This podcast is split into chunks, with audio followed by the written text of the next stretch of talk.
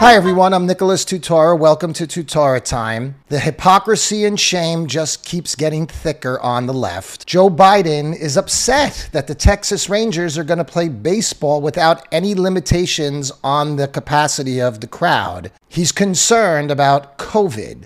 So the Texas Rangers say there will not be any attendance restrictions in their stadium this season. That means it could be filled to capacity, Mr. President, 40,000 people with masks required except when actively eating and drinking. What are your thoughts on the Rangers' decision? Well, that's a decision they made. I think it's a mistake. They should listen to Dr. Fauci and the scientists and the experts.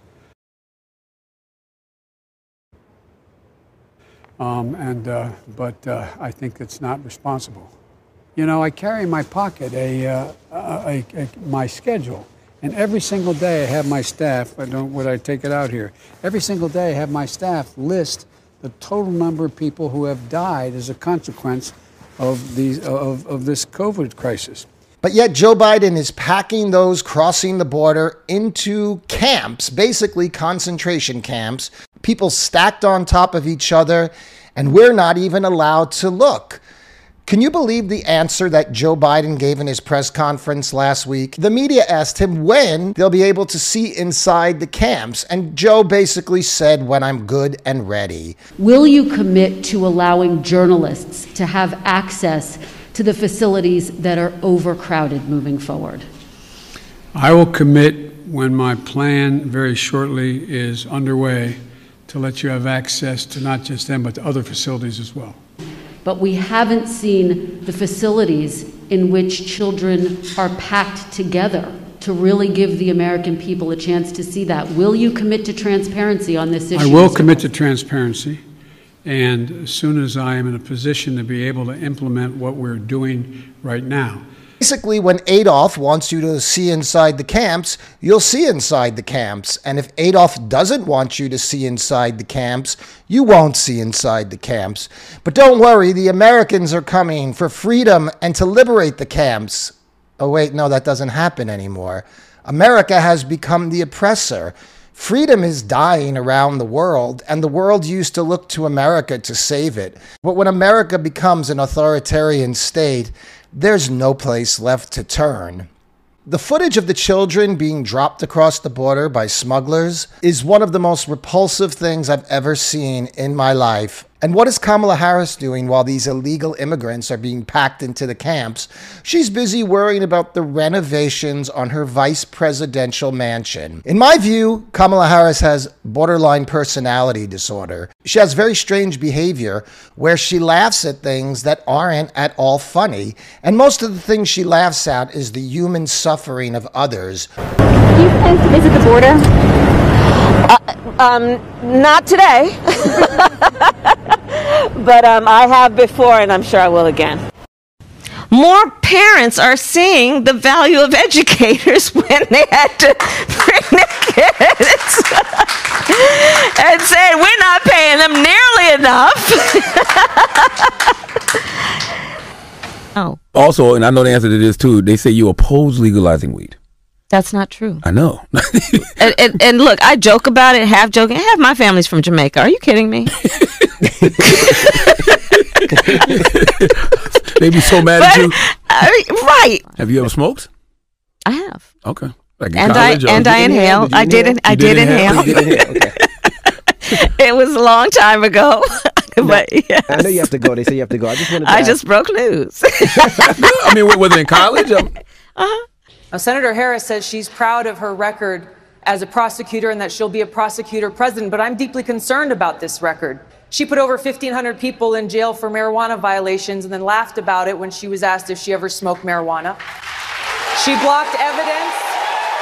She blocked evidence that would have freed an innocent man from death row until the courts forced her to do so. You would think Kamala would come out and say, until I've solved the border crisis, I'm not moving in to my renovated vice presidential mansion. If you're on the no list in Washington, D.C., you'll soon be at Kamala's new digs. And yesterday, Jill Biden, excuse me, Dr. Jill Biden, gave a speech to a union but it seemed like she was standing in front of a Nazi flag. Now, the story is that that flag was the Union's emblem, so I'm going to go along with it. But could you imagine if Trump ever gave a speech standing in front of an emblem like that? Could you imagine if there was footage of children being dropped across the border wall and Trump came out the next day talking about the renovations of his new presidential mansion? the media would destroy him, and in that case, it would be rightfully so. However, the media no longer exists in America, with very few exceptions. CNN, MSNBC, they're all state run media. It's all propaganda, folks. How could they accept such an answer as, you'll see in the camps when I'm good and ready? It just shows how in the back pocket of the Democrats and the global elitists they are. They don't want to say anything to rock the narrative. Like we're all not supposed to notice that Joe Biden is mentally incompetent to do the job of president of the United States. And Kamala is even more incompetent, truthfully, and she can't blame it on age. Young people, I keep calling out to you. Where are you? Where are the young people to resist all this governmental lockdown and tyranny that we're suffering. Young people used to rebel against everything, especially against the intelligence agencies, especially against the deep state and information that the government puts out. In the 1960s, people were burning their draft cards, for goodness sake. On November 6, 1965, New York City was the site of yet another protest against the Vietnam War, this time punctuated by four men burning their draft cards. Nobody ever took the word of the FBI and the CIA in the young generation, but now they do. They are no longer a rebellious generation, they're an obedient generation. They comply. If they told them to walk on their hands and wear a mask on their foot and their face, I think a lot of people were doing it. People have to be responsible. Sage, they have to continue in the meantime to wear masks, wash your hands, and keep social distancing. Young people, the future is going to belong to you. And if you let the powers that be push you around like this, you're in for a long and dismal existence. They couldn't put in mask mandates on campus if every student refused to comply. But there's no courage anymore. There's no leadership anymore. Many of the men have become emasculated and will just roll over and do whatever they're told. I guess they don't want to rock the boat. Joe Biden and Kamala Harris are packing people into concentration camps on the border. And at the same time, they don't want you to be able to go to a baseball game. Look, doesn't the whole illegal immigration crisis prove that they don't really believe what they're saying about COVID? And if they do, then they should be sued. Then they're guilty of spreading this disease. How could they ask the American people to lock down for a year and then let all these people untested, unvaccinated, just stream across the border? Well, you have a patriotic duty to protect the people around you.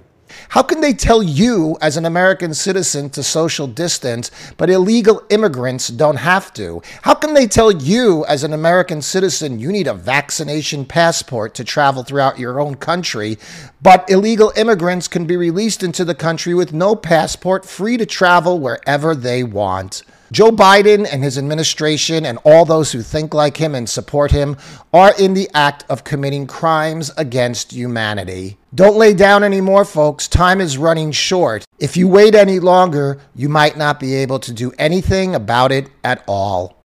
I'm Nicholas Tutora, and I'll talk to you again soon on Tutora Time.